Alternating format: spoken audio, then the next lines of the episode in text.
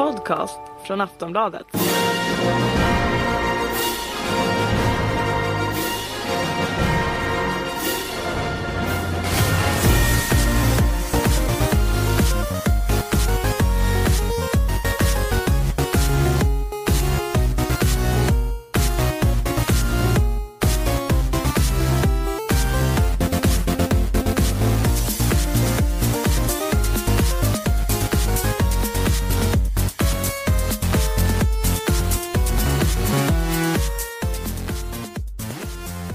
Lyssnar på Nöjesbladets spelarpodd med mig Henrik Ståhl. Jonas Högberg. Gisela Jönsson. Och Kerstin Alex. Den här gången ska vi uteslutande prata om The Legend of Zelda, denna fantastiska spelserie. En av världshistoriens bästa skulle vi i det här rummet vilja påstå. Ehm, vi ska prata om eh, den nya trailern som visades upp på E3 till eh, det kommande Zelda-spelet som just nu bara kallas för Zelda Wii U. Eller Zelda HD har jag sett också. Ehm, vi ska analysera den lite grann. Vi ska mm, jag ta en liten recap på Zelda-universumet och vad som har hänt nu från det allra första Zelda-spelet eh, fram till de senaste alstren. Vi ska prata lite grann om fankulturen kring Zelda men desto mer om alla teorier kring spelen och hela spelserien. Och avslutningsvis så ska vi bjuda på inte mindre än fyra listor. Mm? Späckat schema. Men eh, vi drar väl igång med den här, eh, den här vida omtalade trailern. Som ju egentligen inte var längre än 46 sekunder. Eh, I alla fall 46 sekunder som vi fick se av spelet. Eh, klippet som sådant är väl närmare två minuter men det är mycket, mycket blaj i början. Mm. Precis, Eija och Noma pratar ju om eh, serien och vad han tänkt åstadkomma med det nya spelet. Vad har han tänkt åstadkomma egentligen med det nya spelet? Ja, han pratar ju själv väldigt mycket på senare år om att eh, Zelda-serien behöver genomgå stora förändringar för att förbli aktuell och eh, intressant. Ehm, och det är ju många som har spekulerat i vad det här kan innebära om eh, han har funderat på att byta ut karaktärerna. Ja, det har han, men det har liksom stannat vid funderingar. Eh, så ja, vi kommer ju få spela som Link igen. Så mycket är klart. I början så var det ju eh, väldigt oklart när, precis efter att trailern hade släppts. Ehm, det var ju många som eh, spekulerade i att det kunde vara en kvinnlig karaktär, att det kanske till och med var Zelda själv. Och så var det ju vissa då som hade lite mera farfetched eh, teorier om att det kunde vara Ganondorf. Så ehm, ja, det var ju kul. Det var väldigt kul att vara inne på olika nätforum dagarna efter trailern och se hur alla bara liksom gick bananas på eh, trailern. Mm. Eh, ja, men eh, man får ju verkligen en tillförsikt för serien när man eh, ser det här. För det ser ju otroligt vackert ut och eh, jag älskar gräset. Eh, ja, det, är det inte framförallt det man slås av Gisela? Att det är väldigt snyggt? Eh, jo, jag slås ju i alla fall definitivt av det. Och eh, som Jonas säger, gräset vajar väldigt vackert och eh, jag är verkligen en sucker för liksom, fina just miljöer, alltså utomhusmiljöer. Det tycker jag är jätte, en stor liksom, selling point i ett spel, att de har vackra utomhusmiljöer. Gärna om man får rida runt med häst i dem, vilket det ser ut som att man får göra. Och eh, också som han inte bara baserat på trailern men som, som de säger att, det liksom att man vill göra det till ett mer eh, öppet spel. Alltså att man ska kunna, liksom, som de alltid säger i de här öppna spelen, ja men här liksom, du kan se ut över hela världen och så kan du ta ut en riktning, liksom det berget och så kan du rida hela vägen dit liksom, och, och undersöka. Ehm, det, så skulle jag väldigt gärna se att, att man utvecklar spelserien. Mm. Det känns som ett kul steg. Vi får se om de liksom, pull it off på ett bra sätt. Om det verkligen blir så, till att börja med. Exakt. För då, det sa de ju också inför Twilight Prince att det skulle vara så himla mycket större och så mycket friare och öppnare. Men det var det ju inte riktigt. Det var ju egentligen på samma sätt som med alla Zelda-spel att väldigt många områden var ju stängda till en början. Mm. Eller i alla fall inte, eller begränsade på något sätt. Eller inte fullständiga Mm. förrän länge, en bit längre in i spelet. Men nu säger de ju att man tagit eh, att det ska vara som eh, det senaste eh, Zelda-spelet i 2D som släpptes i 3DS. A Link Between Worlds. Mm. Um, för där är ju hela kartan öppen från början och så får man liksom gå till vilka tempel man vill. efter en inledande liksom, tutorialbana liksom, typ. Um, och där liksom hyrde man ju alla um, föremål också. Så uh, ja, märkliga påhitt. Mm.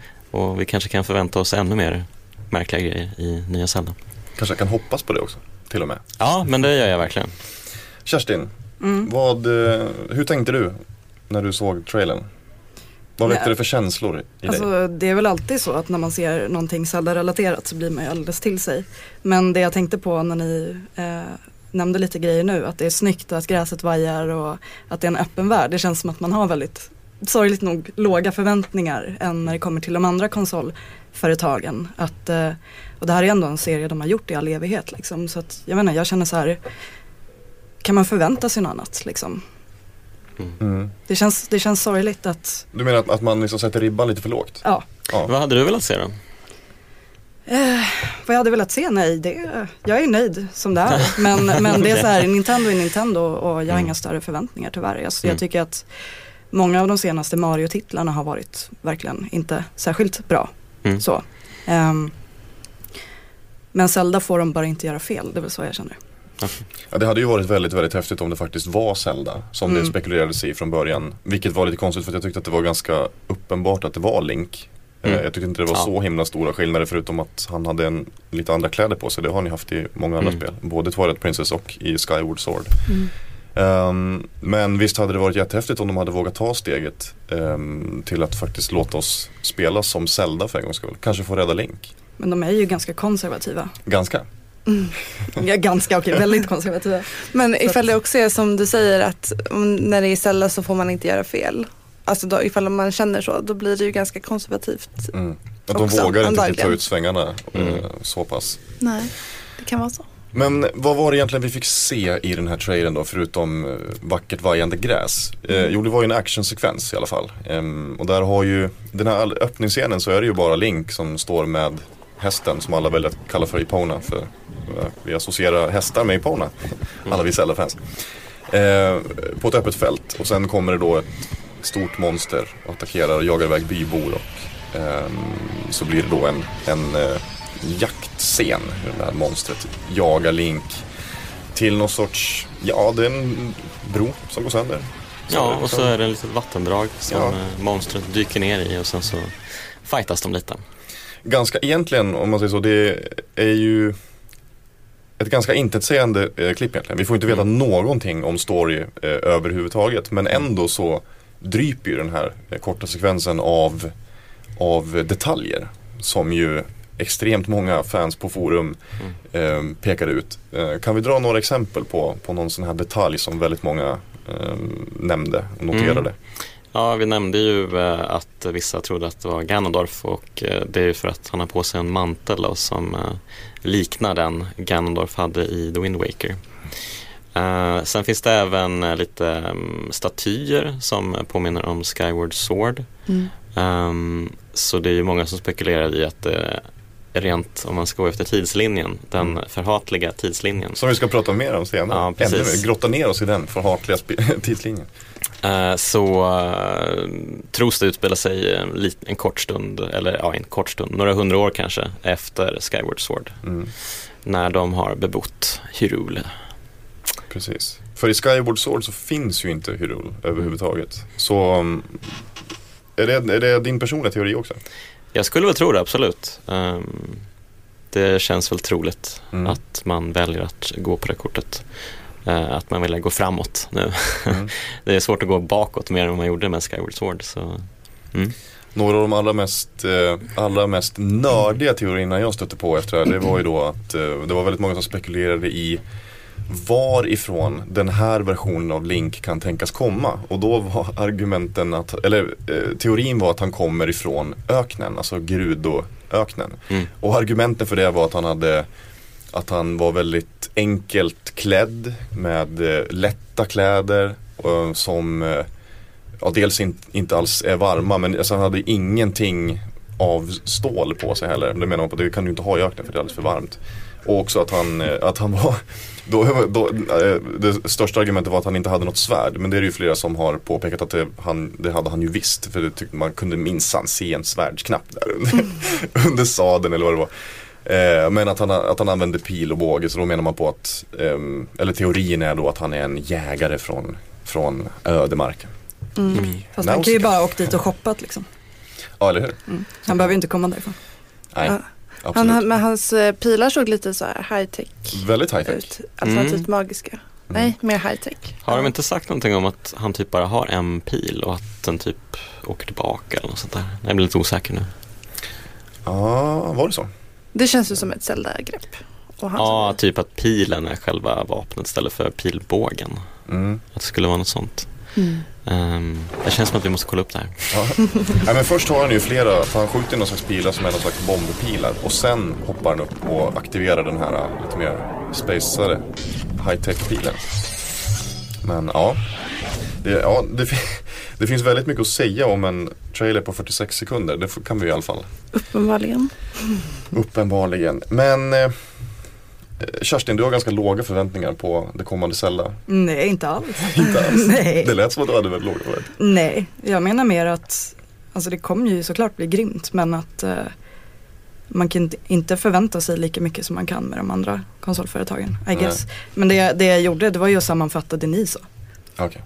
När ni sa vajande gräs och öppen värld jo. och att det är någorlunda snyggt liksom. Det är bara ja, fast det har jag gjort så många gånger förut på andra ställen. Liksom. Det är helt sant. Så Men, det, var, det var mer det jag menar, jag är ja. jättepepp. Det här kommer bli Men jag, du är helt rätt i det du säger. Men jag tänker så här att jag tänker att det blir extra bra liksom, i kombination med Zelda. Alltså typ så här, en öppen värld.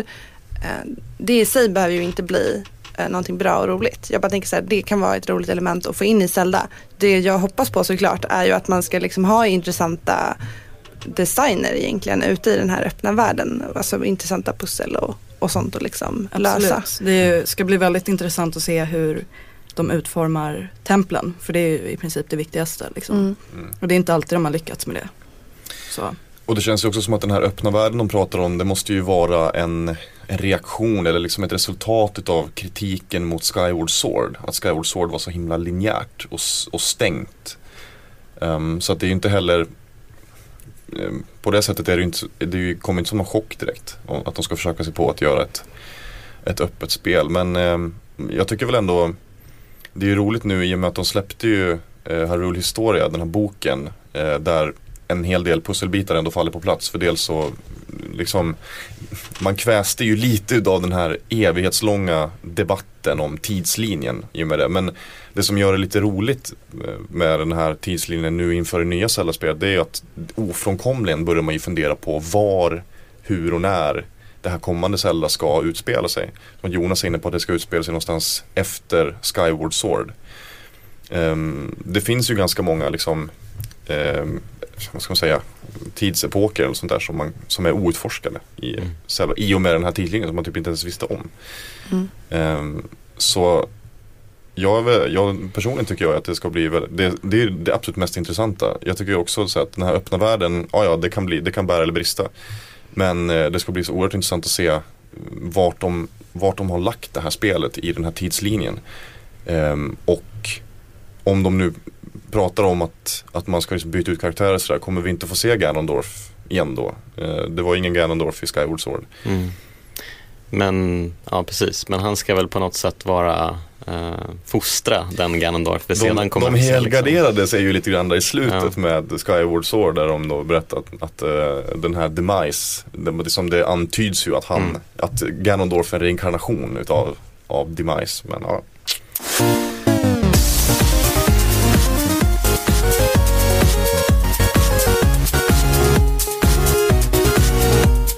Men hörni, ska, vad säger ni? Ska vi, ska vi göra en liten recap på, på Zelda-universumet och Zelda-serien?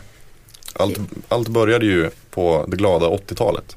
Ja, eh, var det 1986 eller var det 85? Ja. 86, 86 ja. skulle mm. jag säga.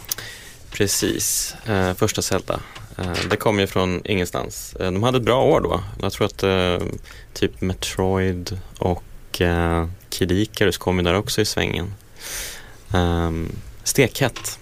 Ja, nej, första Zelda, det är ju liksom, ja, det är ju klassiskt men eh, det är ju, eh, det känns ju onekligen lite eh, ålderdomligt Mm. vid det här laget. Men det var ju också ganska fritt, det första spelet. Liksom, om man ska jämföra med det här nya så kan det ju vara, man kan ju se det som en tillbakagång också till det allra första Zelda och hur man liksom, ah, ut och upptäcker stället och sådär. Mm. Ja, det är ju det mest öppna spelet i serien. Måste Mm.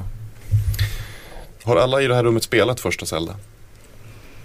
Mm. Lite grann. Och sen eh, råkade jag spara precis typ en halv sekund innan jag dog och då var det kört.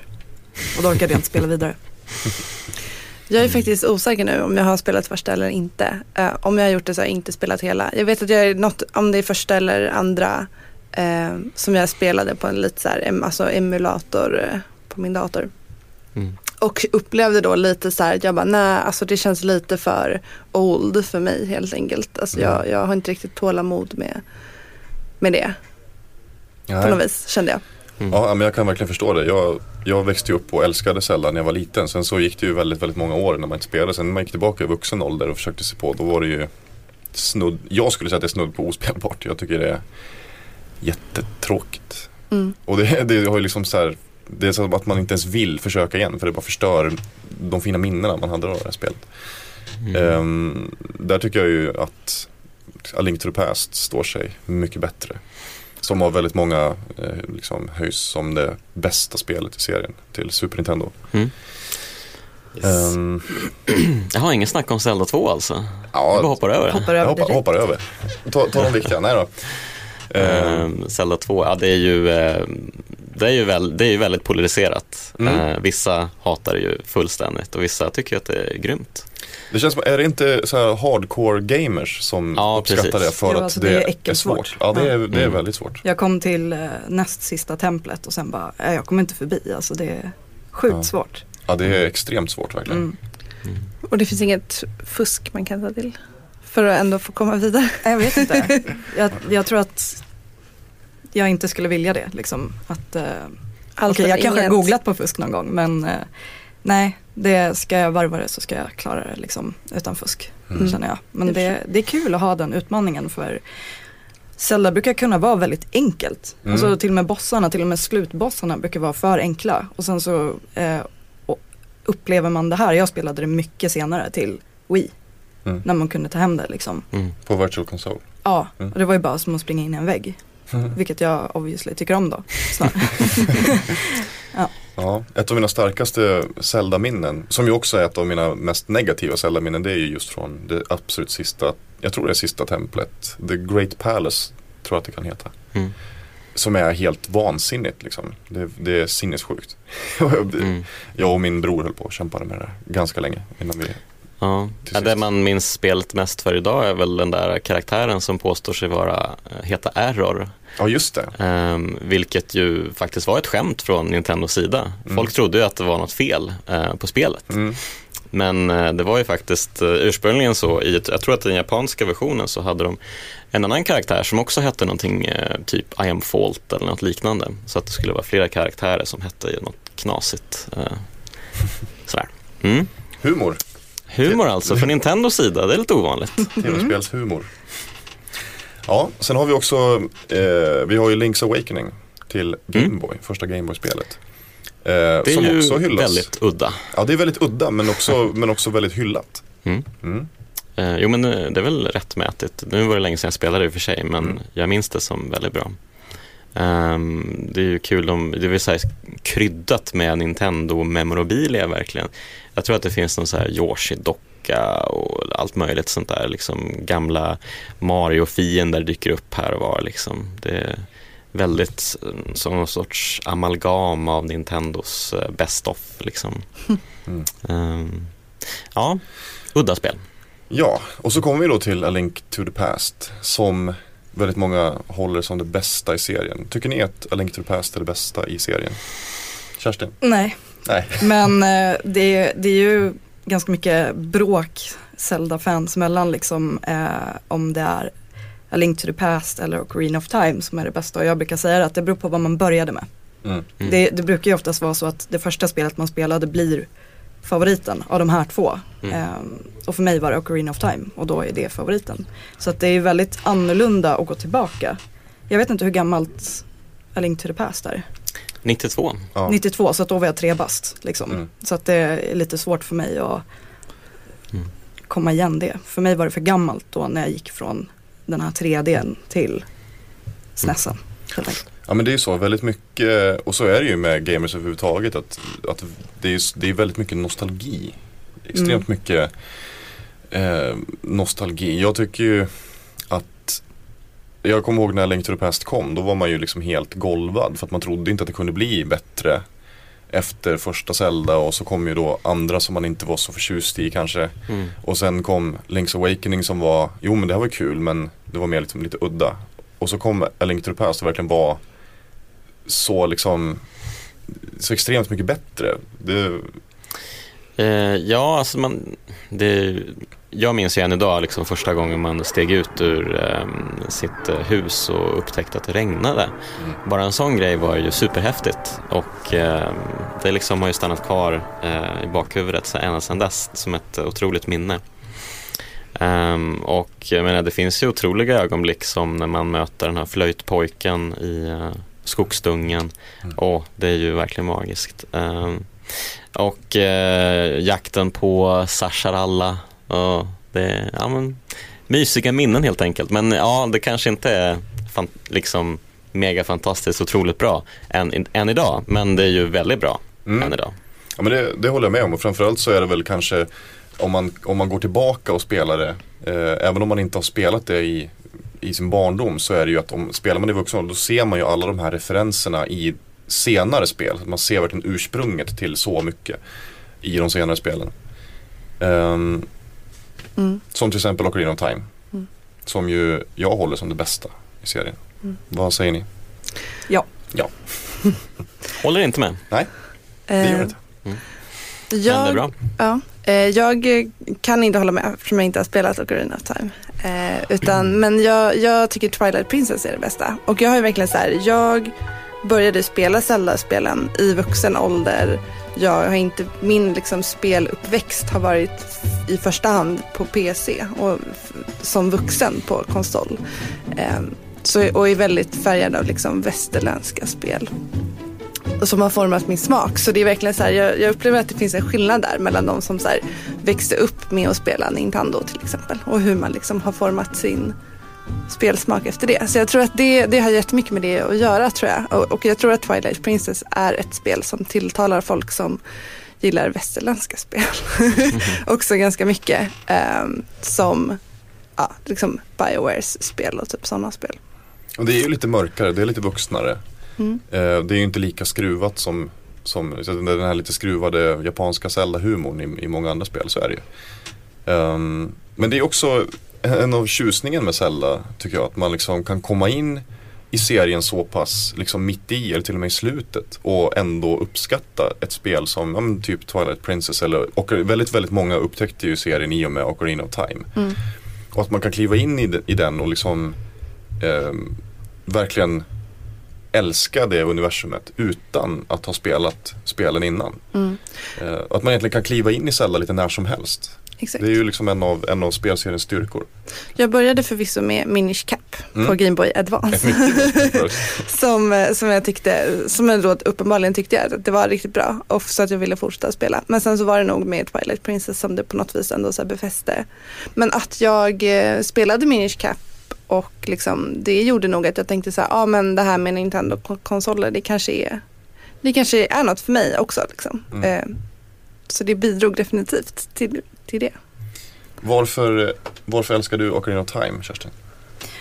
Det var det första, alltså ganska stora spelet jag spelade. Ehm, jag vet inte hur gammal jag var men max 10. Så för mig så var det, i och för sig återigen gå in i en vägg. Jag fick låna det av mammas arbetskamrats son. Och eh, han hade då sagt att du får absolut inte radera någon sparfil. Ehm, och jag förstod inte bättre, jag bara okej whatever. Ehm, så att det första jag kom till det var slutbossen. och fick råspö och så fick eh, det här spelet ligga ett tag. Och sen bara, eh, fuck it, så raderade jag den filen då. Eh, för han hade typ varvat det tre gånger om liksom. Eh, och då bara föll jag för det helt och hållet. För att innan det så var det SNES som hade gällt. Eh, och eh, Super Mario 64 och eh, Golden Eye typ. Så att det här var, det var en he helt ny upplevelse för mig. Um, ja, så att det är därför det betyder så otroligt mycket. Och sen bara älskade jag alla tempel och stämningen och att man kunde spela igenom flera gånger och hela tiden upptäcka någonting nytt. Mm. Uh, och sen är jag ju jättekär i Epona, alltså hästen som Link har. Och det är nog därför jag har svårt för uh, Skyward Swords. Uh, för att man flyger runt på en jävla fågel liksom. Ja. Ja, jag, Ja. håller med, jag håller med allt du säger. Det finns ju väldigt många, det finns ju många så episka ögonblick i Ocarina of Time. Redan, redan liksom Kokiri Forest och, och Deku-trädet men framförallt när man kommer ut i Hyrule och liksom man märker att, att eh, det växlar mellan dag och natt och det är väldigt öppet. Du vet inte vad du ska gå för. Så Oj shit, jag kan ju gå typ vart jag vill kändes det som när man gick ut där och så kom man till den här Lon Lon Ranch och allt det där. Mm, mm. Ehm, ja, jag håller ju fortfarande Ocarina of Time som världens bästa spel någonsin. Just för att jag tycker liksom att det är ju inget spel som någonsin har, har slagit känslan när man spelar Ocarina of Time första gången.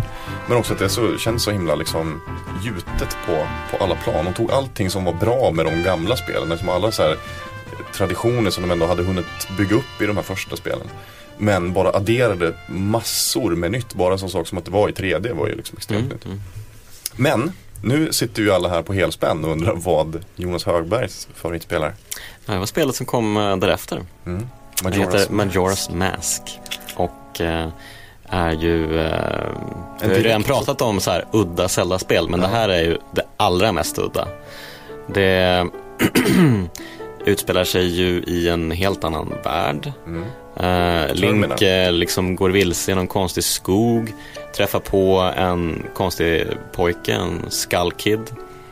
Ehm, och eh, ja, går vilse i något träd vill jag minnas. Och så kommer han ut här i den här andra världen och där månen är på väg att krascha mot eh, planeten. Um, och man får alltså tre dagar på sig att försöka förhindra det här. Men som tur är så kan man spola tillbaka tiden när, man är på väg, när liksom jorden är på väg att gå under. Så kan man spola tillbaka tiden i tre dagar. Och så får man liksom, ah, börja om från början, nöta, men göra vissa små förändringar hela tiden i spelvärlden. Med eh, alla karaktärer som finns där och man får liksom, eh, man får utforska. Det är, det är såklart mycket backtrackande men det blir eh, otroligt eh, ja, spännande. Det är väl det bästa ordet jag kan ge det. eh, än idag ett otroligt intressant spelkoncept som eh, man skulle kunna utforska mer. Är det någonting som består om man, när man spolar tillbaka? Någon förändring? Ja, det, vissa förändringar kan man göra. Ehm, Ja men det är ju, Så. dels är det ju att alla föremål du hittar behåller du ju. mm. Eh, Och om du har klarat ett tempel så är ju det avklarat liksom. Men så är det ju, det är egentligen att alla, alla karaktärer i världen är skriptade. Så att om du går tillbaka till första dagen då, då är det som att alla, alla karaktärer du sätter på har liksom, de har skriptade rutter som de går under de här tre dagarna. Så då är det liksom att då bara börjar det om varje gång. Och då är, då är det ju ett väldigt kul sidequest de har byggt kring det här. Och det är ju att vissa personer behöver hjälp med olika saker. Och då behöver de hjälp under, begräns- eller under vissa Mm. tider, vissa dagar. Då ska man försöka ta reda på vad det är de ska, eller så vilka det är och vad de ska ha hjälp med. Mm. Ehm, och då kan man liksom, då måste man ibland göra saker för att, och sen spåra tillbaka tiden för att ha åtkomst till den där personen, den där grejen eller ja, ditt och Mm. sådär.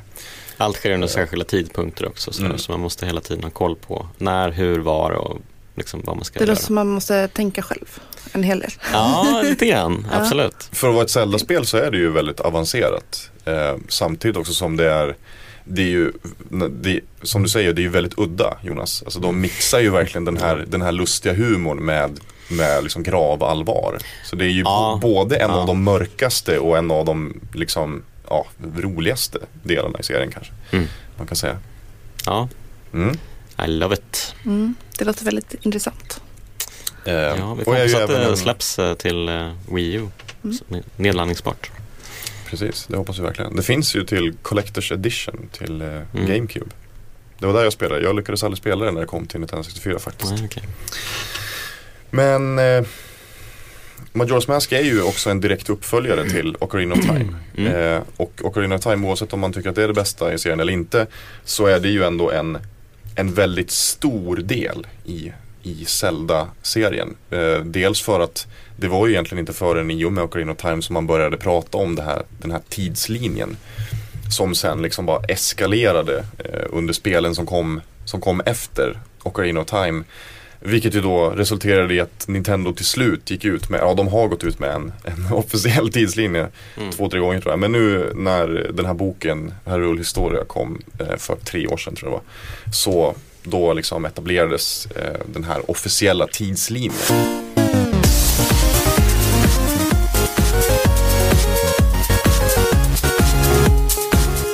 Här tidslinjen börjar då alltså med Skyward Sword. Det är i, i den liksom, i krono, kronologin, eh, säger, alltså tidsepoker så att säga.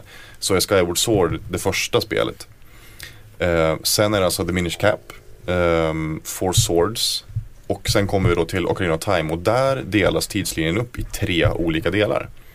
Eh, vilket Ja, det är ju någon sorts nödlögn av Nintendo liksom. Ja. För att få det hela att gå ihop. För, Väldigt mycket så. För det, det, är ju, det går ju inte riktigt ihop. Och det var ju, jag tror, jag vill minnas att det verkligen, den här debatten tog fart på allvar i och med eh, The Wind Waker.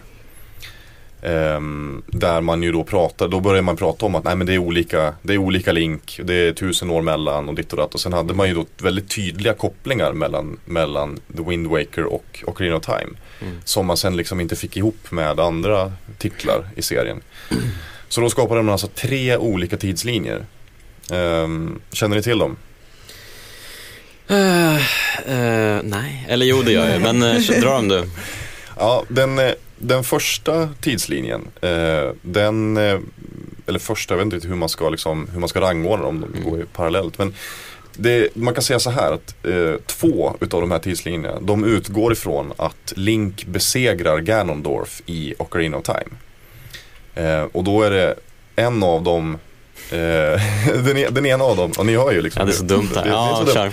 det är så dumt. Den ena av dem, eh, där menar man att, eh, eller där, där är, där är liksom Ganondorf besegrad och sen blir han då beseglad i liksom Sacred Realm. Och den tidslinjen blir då The Wind Waker. Eller det liksom går vidare till The Wind Waker. För att i Wind Waker så kommer ju Ganondorf tillbaka. Men när han kommer tillbaka så finns det ingen Hero of Time. För då har ju Link, den Hero of Time som är Ocarina Time, han är ju död sedan länge. Eh, och hela, hela eh, Hyrule, liksom, gudarna går in där och, och eh, översvämmar eh, liksom, Hyrule, bla bla bla.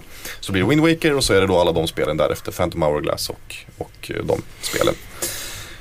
Den andra utgår ifrån att, att eh, Ganondorf blir avrättad.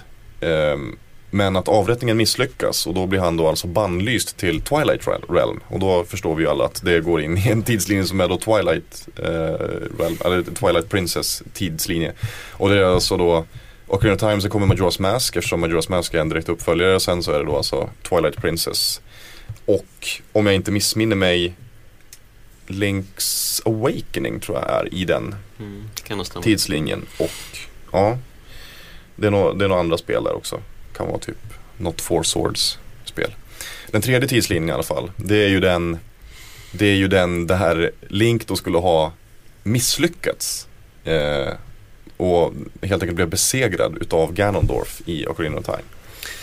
Då, då blir det en, en konstig tidslinje som, som utgår ifrån A Link to the Past och senare också då eh, första Zelda och Zelda 2.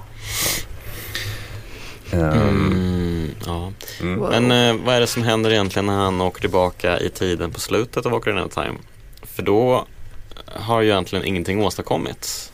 Han har ju bara åkt tillbaka i tiden. Allting måste ju hända igen. Blir det som ett kretslopp? Det Nej, bara men- går om och om igen. Så här, Det är en loop eh, där tills det händer då kanske. Nej men det är så här att i, ehm, i den, den ena, ja, precis du menar ju då liksom om man besegrar eh, Ja, alltså- Ganondorf och kommer tillbaka. Som Ja. spelet slutar. Exakt, ja men då är det ju så att då menar man att om, man, om det är så som spelet verkligen slutar Då åker ju Link tillbaka i tiden och så slutar ju hela Ocarina of Time med att Link står där i tronrum, eller inte i tronrummet, utanför tronrummet med, eh, med Zelda Mm. Och då berättar han om vad som händer om, om de ger Ganondorf makt liksom. Mm, precis. Så då helt enkelt fängslar de ju Ganondorf och Mm. ska avrätta honom. Och det är då det Okej, blir så Twilight det, Princess. det är alltså den som är den rätta egentligen kan man ju då tycka. Kan man tycka, absolut. Eh, medan medan den, den andra, eh, den tidslinjen där Ganondorf blir besegrad men som sen blir Wind Waker. Mm. Då är det att han blir liksom, han blir eh, beseglad i Sacred Realm i slutet. Mm. Så när Link kommer tillbaka, åker tillbaka i tiden så finns inte Ganondorf i den tiden för han är Ja, fast okej. i Sacred Realm. Det är så de har fått. Oj. Det, ja, det är ju inte, det är ju lite långsökt i vissa fall. Men eh, tror ni att de har någon ambition att knyta ihop de här igen eller är det bara Alltså, jag, för, mig känns det som att ifall man insisterar på att dela upp det i olika tidslinjer då blir det som att säga, okej men då var det vissa saker som faktiskt hände och de andra spelen, de, det hände inte. Mm. Så tycker jag. Ja. Det, jag tycker inte att det blir bättre av det. Jag tycker man mer ser det liksom som en saga, en så här variation on a theme liksom som går om, om och om igen. Mm. Mm. Alltså folk får väl tänka hur de vill. Men för mig tillför det typ ingenting att man ska försöka så här i den här ordningen. I, det skulle kunna kanske ha tillfört någonting men jag tycker att det bara blir mer blir- förvirrande ja, och, inte, och liksom inte lika roligt. Och det är väl framförallt så, det hade ju varit en jättekul idé om de verkligen hade tänkt på det på allvar från början. Mm. För att de sa ju då när, när A Link to the Past kom, då gick de ut och sa att ja, men det här är en föregångare, det ska vara liksom en, eller en prequel till, till första Zelda då. Mm. Men sen har det ju bara, de har ju bara kört på liksom. Och sen har de väl inte tänkt på det överhuvudtaget. De har tagit delar av ett spel som tycker, ja men det här vill vi utforska lite mer så. Mm. Ja, och så har man liksom ändå, för en huvudingrediens i Zelda är ju ändå att, att bevara traditioner samtidigt som man bygger på med nytt. Så då har man ju bara snurrat in sig i det här och problemet är väl egentligen att man faktiskt har lyssnat så pass mycket på fansen. Att man har gjort den här tidslinjen som egentligen bara har gjort väldigt många mer Mm, upprörda. Mm. För Precis, att den- man hade bara kunnat lämna det därhän och låta Ja. fansen ha sitt roliga helt enkelt och Ja. spekulera och sådär. Och sen bara köra på, mata ut nya spel och liksom, äh, vi kör på. Tycker ni att det finns någonting kul med den här tidslinjen, Kerstin? Nej, eh, jag tycker den är fullkomligt onödig och att Nintendo inte skulle ha lyssnat på ehm, en liten klick av fans som Mm. snackar i forum. Eh, jag gillar att det är så mystiskt, att man inte riktigt förstår att det alltid är en ehm, ny hjälte eller vad man säger, eh, fast att det alltid är Link. Så att jag ser det som att det skulle kunna vara parallella universum och så vidare och så vidare. Eh, och det är väl lite sådana serier som jag uppskattar. Det är likadant men nu går jag till en helt annan grej. Men till exempel eh, Silent Hill 2. Eh, skräckspelet till Playstation 2. Det, de sa ju aldrig vad som egentligen hände och de här symbolerna utan det är ju folk på forumen idag som spekulerar. Och det tycker jag att så hade man lika gärna kunnat göra med Zelda-serien faktiskt. Ja, men är det därför han heter Link? Eller är det någonting? Alltså för han är ju, Att han är den Han är länken, länken. hela tiden mellan Ja. spelen. Mm. Ja, precis. Det, det har ju en, en koppling, kanske inte till tidslinjen som sådan, men det är väl nej men liksom till, ja det är ju han som mm. på något vis, Han är säger, han är, han är spelen. alltid med fast han är alltid någon annan. Eller, Fast du kan ju alltid döpa karaktären till vad du vill också.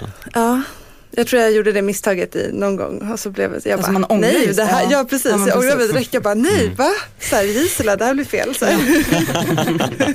Jo, jag döpte mig till Kerstin också. Det var, jag fick spela om, döpa om till Link.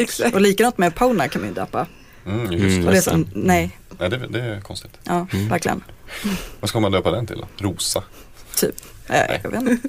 Det är inget bra. Som Link också, alla kan få heta Link. Jätteförvirrande. Just det. Ja. Ja, men det är ju roligt tycker jag. Och det var ju kul innan den här tidslinjen kom att läsa om alla, alltså det var ju, det är roande liksom att läsa om de här debatterna som rasar på, Mm. Mm. eh, i forumen om de här Mm. olika. Sen så var det väl också så här att man fattar ju att det här, det är inte genomtänkt liksom. Det här är en nödlösning nu. De har släppt så, jag menar det det är så oerhört många spel. Hur ska de få ihop liksom de här Oracle of Ages, Oracle of Seasons? Och liksom, det hade ju varit Mm. en sak om man hade fokuserat bara på, på huvuddelarna om man säger så då, i serien Mm, som är i mm. princip till, till de fasta konsolerna. Ja, Men, vi kan väl alla enas om att eh, det är ett jävla otyg. Ja, sen är, tycker jag ju att det, jag tycker att det är väldigt roligt, det gör jag ju. Jag, jag har ju inga problem med att sitta och grotta ner mig i de här, i de här eh, tidslinjerna liksom. Okej. Men, eh, Men det senaste spelet då, kommer det ligga, då ligger det före den här förgreningen? Ja, det, det, det är ju det Mm, man borde göra det. Det, det tror vi i alla fall. Ja. Precis, det är, ju- exakt och det är väl liksom Det kanske också är Det kan ju också vara så att ett sätt för Nintendo att göra en liten closure nästan. Att de, ja ja men nu lägger vi det åt sidan så här, de, de här förgreningarna som kommit efter Ocarina of Time, ja ja whatever. Nu vill vi fokusera på vad som händer innan typ. För det är ju väldigt Mm. obruten mark på något sätt. Ja, det finns ju många tusen år där så Ja. de kan ju peta in många Zelda-spel däremellan och Mm. Mm. inte behöva bry sig om det där som händer. Sant. Det finns fortfarande en chans att hålla ihop det lite om man vill. Mm. Ja, Det kommer ju bli svårt för dem. Det, alltså nu när de ändå har gått ut med en officiell tidslinje. Det kommer ju, alltså om, jag menar minsta lilla detalj som folk nu tycker är knasig i det här nya spelet. Då kommer det ju liksom de här, den här lilla klicken fans som kommer bli galna liksom. Och så kommer debatten att rasa på, på forumen igen om att liksom alla inconsistencies i den här tidslinjen. Mm. Men eh, det är ju lite spännande, det ger ju lite krydda också. Mm. Varje gång ett fan upptäcker en avvikande detalj bara uppstår ett, ett parallellt universum typ, Ja. där det här, Mm. där det här hände. Där Link Exakt. var Ganondorf.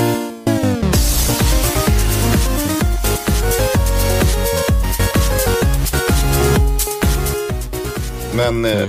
men det finns ju fortfarande väldigt mycket lösa trådar för oss som gillar lite mer mystik kring Zelda. Det finns ju väldigt mycket som inte är uttalat och som man inte har bekräftat. Det finns fortfarande väldigt mycket teorier där ute kring en mängd saker i de här spelen. Så jag tänkte att vi skulle börja gå in lite grann på dem och det hänger ihop med den här, den här galna fankulturen som nu finns eh, i just Zelda-spelen där liksom fansen blir rosenrasande över att Link plötsligt är högerhänt i Twilight Princess till Wii när han alltid Mm. varit vänsterhänt sådana grejer. Det är liksom det är också en av, en av tjusningen med Zelda. Det är väldigt, väldigt engagerade fans.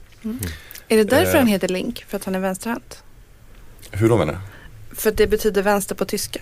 Jaha, Mm. hoppsan. Här kommer här kom det. Gisela avslöjar. Precis. Nej men jag bara tänkte så här.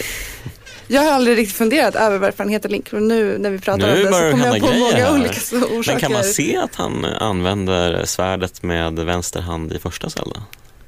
Nej, det kan Det man ju inte. Det är, det är på artwork och sånt tror jag. Ja, okej. ja precis. Ja. Ehm, ja. Men eh, de här teorierna i alla fall. Det finns ju väldigt många som vi också har pratat om redan. Det, det, Zelda är ett väldigt traditionsbundet spel. Mm. Eller en traditionsbunden spelserie. Så det finns ju väldigt många karaktärer och det finns Det finns eh, liksom händelser och det finns liksom folkslag som återkommer, som är ständigt återkommande men som man vet väldigt lite om. Där har vi till exempel Sheikah Eh, vi har Gerudo, de här är ju väldigt liksom omdiskuterade eh, folkslag. Och sådär. Kan ni, kan ni komma på någon, någon sån här, eh, någon teori som känns så extra om, omdebatterad? Mm, oj, extra omdebatterad. Mm. Alltså vi pratade lite innan vi började spela in här om eh, den här teorin eh, om Triforce. Mm, Att det i själva verket är en eh, Four Force. precis. Att, eh, Tetra Force tror jag man ja, Tetra Force, en Tetra Force då. teorin tror jag kallar Men det är roligare med Four Force. Ja. Ehm, att det ska finnas ytterligare en del som ska komplettera Mm. Triforce. Och att den syns på eh, Links eh, sköld tror jag. Exakt, i Ocarina of Time så finns det en upp och nervänd liten Triforce bit längst ner på skölden. Mm. Och även på Zeldas klänning. Eh, och då, då argumenterar man ju för att Triforce egentligen då är en Tetraforce. Men att den, det är en bit som saknas. Och att den då skulle kunna representera ondska på något sätt. Mm. Eh, vilket då också mm, det teoretiseras kring att talet 4 är så väldigt betydelsefullt i, i Zelda-universumet. Som att ehm, till exempel i Twilight Princess så är det ju fyra stycken eh, Light Spirits. Det är fyra jättar i eh, vad heter det? Majora's Mask. Mm. I Four, Sword, Four Sword-spelen så är man ju fyra, fyra stycken versioner av Link. Det är en blå, en grön, en röd och en lila Mm, va? Mm. Mm. Och det, så är det också i Minish Cap så är det fyra stycken element. Sen finns det ju en, en lite kul grej, det är att i slutet av Minish Cap så jag kommer inte ihåg exakt men det är någon magi som, någon sån här light force shohei som utförs Mm. och då flashar det först tre stycken sådana triforce bitar förbi. Sen är det ett, ett kort, en kort konstpaus och så kommer en fjärde. Da, da, da. Men eh, de tre som finns har ju olika krafter. Mm. Alltså vad är det? Courage, wisdom och strength. Exakt. Eller, Power. Eh, vad skulle Ja. en, a power. Mm. Vad skulle en fjärde kunna ha i sådana fall? Kindness pratar folk om. För, att- ja, för att det finns, eh, hur är det nu? I Majora's Mask så finns det väl en, eh, en sån här eh, fairy of kindness tror jag. Att då har man Mm. pratat om att då skulle det vara, det skulle vara. Jag har alltid tyckt att power är lite udda i den eh, ansamlingen. Courage och wisdom tycker jag, de går ihop lite mer. Mm. De passar ihop mycket Mm. bättre. Ja, Power power, lite- och, och kindness kanske inte passar ihop med det. Nej, precis. Ja, det är lite... Men man kan ju tänka kindness som den typ så här magiska ingrediensen som gör det andra bättre. Eller Mm. liksom, om man har Mm. de där andra tre fast man inte har kindness då kanske det inte blir så bra. Nej, det är sant. Men på det viset kanske man tycker att Link redan har. Mm. Han känns ju som en ganska snäll karaktär. Ja, ja, han ska ju vara godheter. Han är ju, han Ja. är ju typ den enda som ska kunna uh, använda sig av Master Sword. Så Mm. han måste ju vara pure of heart för att kunna använda. Men det. en av de intressantaste teorierna kring det här Tetraforce det är ju att den, så här också, alla, alla de här tre Force-bitarna har ju en, en, eh, är kopplade till en gud. Och Det är ju Din, eh, Nairo och Farore. Mm. Men eh, den här fjärde biten har ju ingen gud kopplat till sig och då är det de som spekulerar i att det skulle kunna vara den här, den här Fierce Deity. Återigen i Majora's Mask. Det är mycket Majora's Mask och Oj, Twilight. Princess i de här teorierna. Det finns i alla fall en mask som heter Fierce Deities Mask. Mm. Och man kan välja om man använder den i sl eh, slutstriden mot Majora. Tar Mm. man på sig den så förvandlas man då till en stor liksom, krigare. Och det antyds att den här, den här Fierce Deity ska vara liksom en ond gud av något slag. Mm, man kan väl bara använda masken i bossstrider tror jag. Ja exakt. Och men man kan ju välja själv, man måste ju inte ha Mm. den. I, till exempel i den sista bossstriden så måste du ju inte ha den. Nej, precis. Förklara spelet. Nej, nej. Mm. Ehm, ja, det är ju, Ja. jag vet inte, det är ju också lite, det är lite farfetched mycket av det där. Men det är ju spännande då med alla de här symbolerna de slänger in lite, lite, lite huller om buller. Där har vi ju även då i Giselas favoritspel Twilight Princess. Där finns det ju väldigt mycket symboler som förekommer överallt som är kopplat till både Gerudo och Twily. Mm. Bland annat så har ju då Zant, den här Twily-kungen, ehm, han har ju Gerudo-symbol på sig. Och på tronen så finns det en, en version utav Sheikah-symbolen. Sheikah-symbolen är ett öga med en tår. Och på Mm. Zants tro, tron så finns det alltså, det är bara det här Sheikah-ögat. Eh, och Twilight Princess har ju för övrigt en av de absolut bästa cutscenes i liksom Zelda, eh, Zelda-serien. Vet ni vilken jag syftar på? Eh, nej.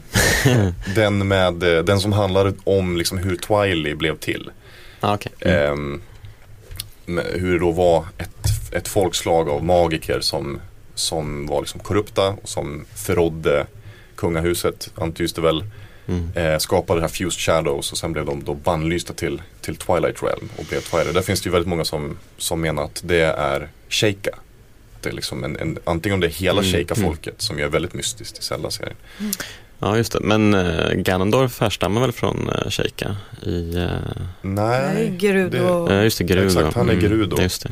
Och där är det ju så att i Gerudo, eh, det här ökenfolket, de, det, det är ju, består bara av kvinnor. Mm. Det föds bara en man Mm. vart hund- hundrade år eller vad det är. Och det är ju då Ganondorf i Ocarina of Time. Eh, och Mm. Zant är ju den enda manliga Twily. Alla andra Twily är ju kvinnor. Det Mm. menar på att då skulle det kunna vara Gerudo. Mm. Så är det de som har mixat ihop de här teorierna till att det är både Gerudo och eh, Sheikah. Mm. Låter som en sån här Okej. skum sekt. Ja, En man och massa fruar. Ja. ja. Fy. Han har det väl förspänt den gode Ganondorf. Ja, Ja. Ja, man tänker så här, ja, det föds en man var hundrade år och så blir det då Ganondorf. Det verkar jobbigt. Ja. ja, eller hur? Det är inte den roligaste av, av kungar man kan få. Nej. Man kan tycka att de borde uppfostrat honom lite bättre. Ja. Det är ju deras fel att han blev så jävla ond. Ja. Ja. ja, eller också så är det ju att han är en reinkarnation utav Demise. Ja, ja. Visst. Han, behövde, han behövde en fadersfigur, Mm. låter det som. Nej, just det. Så var det nog. Ja.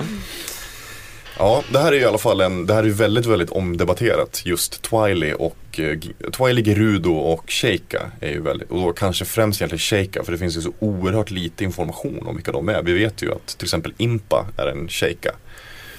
Eh, och att Sheika har spelat en väldigt stor roll eh, någon gång under den här Zelda-tidslinjen. Vilket ju också gör att många hoppas ju på att få veta mer om Sheika i till exempel kommande Zelda. Men vill vi verkligen veta mer om Sheika till exempel? Nu tittar du på mig. Ja, alla tittar på dig. Alla tillfällen. Eh, jag vet inte, det beror på, alltså risken med det, det är att återigen att de förstör någonting, att det är någonting man inte förväntar sig eller att det inte är lika bra som man har förväntat sig. Eh, men lyckas de med det så varför inte? Men ja, det beror på vad de gör. Ingen aning. Mm. Mm. Vad tycker ni? Impa är ju cool. Så jag hade gärna vet, vetat lite mer om ja, främst henne kanske. Och, Mm, för att hon dyker ju också upp i många inkarnationer. precis. Ehm, ja, Ja men jag håller med dig att risken är stor att det blir pannkaka av det. Så det är nästan bättre i så fall om man, om man har, slänger in karaktärer som man kan, som kan antydas vara Sheikas i så, i så fall. Mm. På samma sätt som att typ Twily antyds ju på flera håll vara eh, Sheikas eller Gerudos. Liksom. Mm. Mm. ja. Ehm, när vi ändå är inne på, eller vi har redan pratat massa om Majora's Mask, Twilight Princess. Men det finns ju en, en eh, kanske en av de populäraste teorierna kring Zelda-serien, det är ju Majora's Mask. Eh, och den går ut på att Link är död genom hela Majora's Mask. Och att Termina, ni har ju på ordet Termina, Mm. Terminal, Ja. nej, är då typ skärselden. Eh, och då menar man att, att eh, det är ju precis innan, eller när Link eh, hamnar i Termina så eh, faller han ju fritt. Det är ett enormt fall liksom. Och då menar man att han, han överlever inte det här fallet. Så han är då egentligen eh, död genom hela Majora's Mask. Och då är ju de, eh, de argument som läggs fram för det här det är ju dels att de här områdena, alla de, det finns fem stora områden. Då har vi den här Clocktown som är liksom huvudområdet. Och sen är det fyra stycken eh, övriga områden. Och då menar man att de skulle att de representerar de fem stegen av sorg i det som kallas för, kallas för The Kubler-Ross-modellen. Mm. Tror jag. Mm. Eh, och då är det alltså att Clocktown skulle då vara förnekelse. Eh, och där är ju framförallt den här borgmästaren och hans annan, eller väldigt många karaktärer som bara förnekar att så, den här månen det är bara, det är bara Dravela, den kommer att, att krascha ner på, Mm. på terminal. och sådär. Eh, vad heter nu Woodfall? Skogen. Mm. Det, det skulle då ja. vara vrede. Eh, för att prinsessan är ju kidnappad eller bortförd eller försvunnen. Mm. Och den här eh, Deku-kungen eller vad det är. Han, eh, han skyller ju allt på den här apan. Liksom är väldigt aggressiv. det är vrede. Mm. Så har vi då Snowfall. Och där, det skulle då vara det som på svenska, jag vet inte, kallar man det köpslående? Bargaining. Jättekonstig översättning. Ja, hur som helst, vi Mm. säger bargaining. Och det är för att Darmani, eh, Goron, han bönfaller ju, äh, Darmani är ju död. Eh, han är alltså ett spöke. Och han bönfaller Link att använda sin magi för att rädda hans folk. Så det är liksom eh, bargaining. Och så har vi The Great Bay som är depression. Och där är det ju för att Mikau, eller Mikau, jag vet inte hur det uttalas. Han dör ju när han försöker rädda Lulus ägg. Och då ser man då Lulu genom hela den episoden så står hon bara liksom och blickar ut mot horisonten och är alldeles deprimerad. Det är väldigt mycket sorg och de- just depression i Mm, The Great ja, det Bay. sant. Det får man faktiskt, eh, måste man skriva under på. Och sen har vi då Ikana Valley och det skulle då vara accepterande. Eh, lite lös argumentation men det menar man på att då skulle Link ha liksom slutligen accepterat sitt öde och så försöker han hjälpa andra personer som är fast i den här Ja, limbo. mm, Liksom. Mm. Ehm, det finns ju några andra eh, teorier kring just, just ehm, att, att Link skulle, Link, just Link skulle vara död i Majora's Mask. Och det är ju dels de här maskerna som man använder. När du tar på dig en Goron-mask så förvandlas du till en Goron och då förvandlas du till den Goron som så att säga ehm, vars själ besitter den här masken. Mm. Och eh, varje sån mask har också en staty. Det finns en Goron-staty, en och sådär. Deku-staty och en Zora-staty. Men det finns också en Link-staty. Aha, okej, det har jag inte tänkt på. Mm. Mm. Och då menar man på att det symboliserar att han är död. Ja, vad, ty- Ja. vad tycker vi om den här teorin? Eh, jag, jag har inte spelat det här spelet heller, fast det låter alltid så spännande när man hör om det, som ni, Mm. också som ni berättar. Men eh, jag är väldigt positiv till det. Alltså bara för att det är en fin teori och för Mm. att det känns som att ja, jag gillar att saker kan få symbolisera liksom lite mer allmänmänskliga saker än bara så här på Mm. saker. Bara ont och gott och Ja men liksom att det ska, ja, ifall det ska bli för mycket så eller att det blir för mycket intrasslat i att det hänvisar till liksom interna i spel internt. Alltså Mm. jag, jag vill alla spel som så här, jag känner på riktigt att man bara, det här säger faktiskt någonting om att typ vara människa. Det behöver inte vara så här superdjupt men ändå lite så här. Det, det är jag väldigt positiv till. Mm. Så därför är jag är för den här teorin. ja. Den har ju lite stöd också. Jag vet inte, har du spelat med Majora's Mask, eh, Kerstin? Nej, eh, Men ni blir jättesugna på att spela det här nu, eller hur? alltså jag har ju alltid varit det. Hemma så har jag haft en europeisk version i evigheter. Ehm, men eh, ja, jag hittar inte mitt Nintendo 64. Så att eh, det, är så här, det är det enda spelet jag vill gå tillbaka och faktiskt uppleva. Eh, och det blir väl extra intressant när man har det här i bakhuvudet. Att, eh, ja, och se hur det stämmer överens och om man kan köpa det här eller inte. För det är svårt att säga det eh, för min del när jag inte har spelat igenom spelet. Så. Ja, jag blir sugen på att spela om.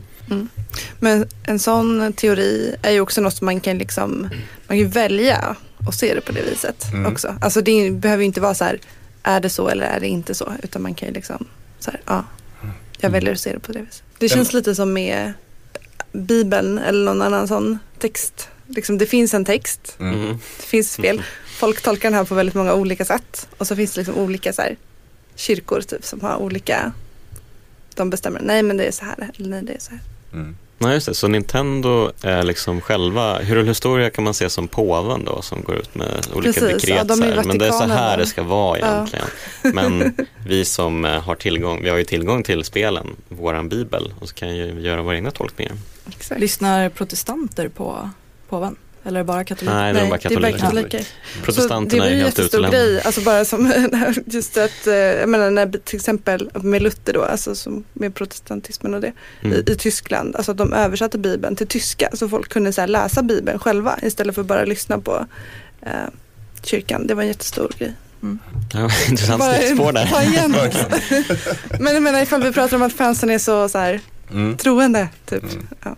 Ja men det är de ju och det är ju jätteroligt. Det är, Mm. det är ju fantastiskt underhållande att gå in liksom och söka på de här eh, teorierna och kolla upp de här forumen och se alla, alla verkligen debatter som går kring, kring de här sakerna. Det är ju extremt roligt. Eh, ja, som sagt en av styrkorna med, med Zelda-serien. Mm. Ja, verkligen. Mm. Jag vet inte, ska vi, ska vi sy ihop de här teorierna eller? Ja, absolut. Ja, det tycker jag också.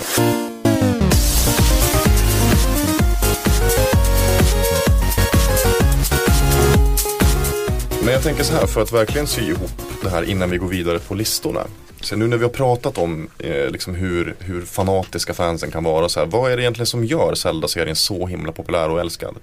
Vad är det som gör den så bra? Varför sitter vi fyra spelnördar här och pratar om Zelda-serien? För mig så handlar det mycket om att det är, alltså, det är bra speldesign. De man gör liksom bra, alltså med i templen och så. Det är ju roliga eh, problem som man ska lösa. Mm. Det tycker jag är, det är styrkan. Alltså om det inte fanns det så skulle det andra inte intressera mig så mycket. Eh, sen tycker jag att det är, så, ja, men det är mysig stämning och, liksom många så, och lite olika stämning i de olika spelen. Men jag tycker de bra speldesign och de försöker utnyttja liksom eh, konsolernas, så här, de försöker testa olika saker liksom. Är det roligt om man håller kontrollen upp och ner typ så här, det kanske kan vara en grej. Alltså typ att man tänker lite sådana saker bara som jag tycker är kul. De Mm. försöker utforska det. Så jag tror att bra design är det, det, är det främsta skälet. Mm. Någon annan? Ja, alltså igenkänningsfaktorn är väl faktiskt en ganska stor del. Även om många inte skulle erkänna det så vill man ju känna igen sig i allting. Och man har ju förälskat sig i den här världen som Nintendo målat upp i, kanske framförallt Ocarina of Time.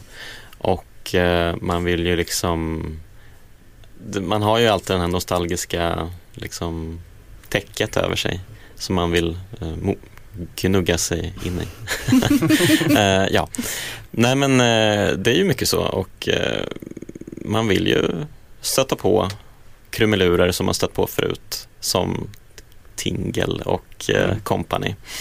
Man vill ju se alla de här hänvisningarna till tidigare spel och man vill liksom mysa i den där känslan. Så ja, nej men det har ju blivit så på senare år i alla fall. När, med A Link to the Past så var det väl främst att det var, åh, det var ett storslaget äventyr och eh, jättefin speldesign och sådär. Men sen har det ju utvecklats till att bli en sorts ehm, eh, larger than life-fenomen som man ja, vill känna igen sig i kanske framförallt. Nej men eh, för mig är det så här, jag, gillar verkligen att det är det kan ju vara mörkt men för det mesta är det väldigt oskuldsfullt. Ehm, och det är väl någonting jag inte riktigt är van vid i andra spel. Ehm, men sen att de hela tiden är, som du sa eh, Jonas, att de, de är duktiga på att ja, men igenkänningsfaktor men att de ändå tar det några steg framåt hela tiden. Ja. Vi- Vilket gör att man vill utforska och sen att det är så varierande miljöer också. Och alla så här quirky karaktärer som man bara älskar. Så Mm. att jag känner så här, när inte Ganondorf härjar eh, så är det lätt liksom en värld jag skulle kunna bosätta mig för att det är så himla mysigt och fint. Mm, mm. Och jag tror det är väldigt mycket därför, det är väl samma, av samma anledning jag älskar Pokémon. Mm. Jag skulle lätt kunna leva i den världen liksom. Det vore awesome. Nästa Mm. gång blir det Pokémon special. Ja, ja tack, Åh, kom nej. igen. Ja. Men det, men det är ju kul också det du säger att eh, när Ganondorf inte härjar, då känner jag lite så här, va, är Ganondorf inte skurken i det här spelet? Det känns ju jättekonstigt och lite tråkigt. Fast alltså, det är ju mer att om jag skulle bosätta mig där så skulle inte jag vilja att den världen går under. Och att kom igen, det är klart man ska vill. förlita sig på någon liten blond pojke liksom. Ja, ja. Sådär. Eh, det skulle kännas ganska otryggt. Ja, det, det är mer det, om jag skulle bo där. Mm. Så får inte han härja. Men eh, quirky karaktärer som du nämner, det Mm. ska ju du prata lite mer om alldeles strax. För du ska ju lista de bästa i Zelda-serien. Mm, Ja, jag kan försöka. Ja, Eh, Min lista försvann. ja. men du tar i minnet. Eh, Ja, Men eh, jag tänkte att vi skulle börja med eh, Jonas lista faktiskt. Jonas ska lista de bästa bossstriderna. De ja. bästa bossarna. Oj, vad många det finns som är bra. Ja, vi begränsar oss till 20 tycker jag. Nej. Ja, jag har ju bara valt ut fem då, men jag har faktiskt en bubblare som jag tänkte börja med. Mm. Eh, och eh, det är väl den bossstriden som har den bästa inramningen egentligen. Och det är ju den som eh, Kerstin var inne på tidigare. Den som hon tvingades in i när hon lånade Ocarina of Time. Slutstriden mot eh, Ganondorf. Det är ju så otroligt episkt när man kommer ut mot trapporna, går upp för dem och hör den här eh, orgelmusiken eh, sätta igång. Och redan där går ju gåshuden upp till liksom taket. Och när man väl kommer in i liksom rummet och man ser Ganondorf sitta där och vända sig om och flina. Ja men eh, det är otroligt snyggt inramat och eh, superhäftigt. Och sen, mm, själva bossstriden är väl mm, lite, un, lite underväldigande eh, på så sätt. Eh, visst, det var ju första gången som vi fick, eh, nej i och för sig inte första gången som vi slog tillbaka hans eldbollar. Det gjorde vi väl redan i A Link to the Past, eh, Mm. tror jag. Exakt. Eh, Men eh, ja, så man, man hade ju ganska bra koll om man hade det med sig liksom, hur man skulle deala med honom. Ehm, så ja, därför så kan den ju inte vara med på topp 5 faktiskt. Men uh, inramningsmässigt så förtjänar den definitivt en liten bubblarposition. Mm. Eh, men på plats 5 då så har jag valt uh, Vati i Four Swords Adventure. Eh, det här, än en gång, udda spelet som man kan spela fyra spelare tillsammans, co-op-spela. Eh, om man då har varsin Game Boy Advance och har en GameCube också, kan koppla samman allt detta. Eh, väldigt, väldigt märkligt. Jag har faktiskt spelat med fyra stycken samtidigt med Game Boy Advance det och kul? det var skitkul. Det är så jävla roligt designat att man liksom går in, att man går in i ett hus och sen så kommer man in i liksom sin Game Boy Advance-skärm inne i huset och traskar runt. Eller man typ ramlar ner eh, för ett hål och så åker man ner i sin Game Boy Advance och så bara wow, nu händer grejer. Så det är ju skitcoolt och det utnyttjas ganska snyggt i Vatis bossfight också, den här dimensionen. Ehm, man eh, hoppar ner ett hål där också, man åker upp i luften och fightas vertikalt och det är väldigt snyggt tycker jag. Ehm, på fjärde plats så har jag valt uh, Goot. Inte osäker på hur man ska uttala honom. Men eh, det är alltså tjurbossen från uh, Majora's Mask. eh, då man eh, ska förvandla sig till Gorun och eh, sticka iväg som en stenbumling efter honom och jaga honom runt i en cirkel liksom. Och eh, bumla in i honom. Eh, det var skitkul. Eh, det är en ganska enkelspårig bossstrid men eh, fan vad kul det var. Det, mm. Och eh, tredje plats så är det en klassiker från Ocarina of Time. Eh, Twin Rova, de här två häxorna som anfaller Link med eld och is. Spirit Temple. Ja, Temple menar jag. Spirit. Spirit Temple, den som eh, många eh, ogillar. Eh, Och väldigt många gillar skulle jag Ja, ja, det kanske är polariserat också. Men eh, ja, en kul bossfight. De är väldigt roliga. De har sådana roliga skratt och så kombineras de och blir någon sorts superhäxa på slutet. eh, Som, ja, väldigt eh, färgsprakande och sprudlande fight. Ehm, och på andra plats har vi Stallard. Eh, vilket är ett gigantiskt skelett i Twilight Princess. Eh, och den här bossstriden är ju extremt spektakulär eftersom man får använda en sorts eh, skateboard-liknande eh, grej med massa piggar på. Mm, Och som vi pratar lite mer om. Mm, den här den kommer dyka upp, oh, härligt. Eh, bästa föremållistan antar jag. Mm. Det är Arbiter Grounds va, för övrigt i Twilight Princess. Ja, Ehm, men det är jättekul. Man, man hakar sig fast i eh, liksom en skåra i muren och så liksom följer man den uppåt, vindlande så här och samtidigt så ska man kasta sig ut mot uh, Stallord och skada honom med skateboarden. Eh, och sen så liksom, det är två olika eh, faser. Och sen är det liksom när han är någon sorts jättestor eh, eh, sandbunker av något slag man ska hoppa in och slåss mot honom. Eh, otroligt rolig fight. Verkligen. Ehm, och på första plats, ja, vad tror ni? Mm. Ja, det är, alltså man kan ju inte göra en bosslista över de bästa bossarna i Zelda-spel utan att ha med Ganondorf. Han måste ju faktiskt ha nummer ett. I vilket positionen. spel då i så fall? Ja. eh, Wind Waker. Wind Waker, absolut. Eh, det är ju en otroligt häftig fight. Eh, det, han har två stora katanasvärd och man känner sig väldigt underlägsen. Eh, man är ju bara en liten pojke liksom. Eh, och, eh, och så inramningen är ju så otroligt fin där också. Det här med att man är nere i gamla Hyrule, man står på en stor plattform och sen så liksom ser man hur havet liksom trillar ner runt omkring en. Ehm, för det kommer ju dränkas ehm, igen. Och sen så avslutas det med att man sticker honom rakt i huvudet och förvandlar honom till stenstaty. Och så lämnar vi kvar honom där i gamla Hyrule. Jättefint. Mm. Härlig lista. Och, så, Näste man till rakning, eller Men kvinna det- kanske. och det blir ju, det, precis, det blir ju spinnern som, den spinnar vidare till dig.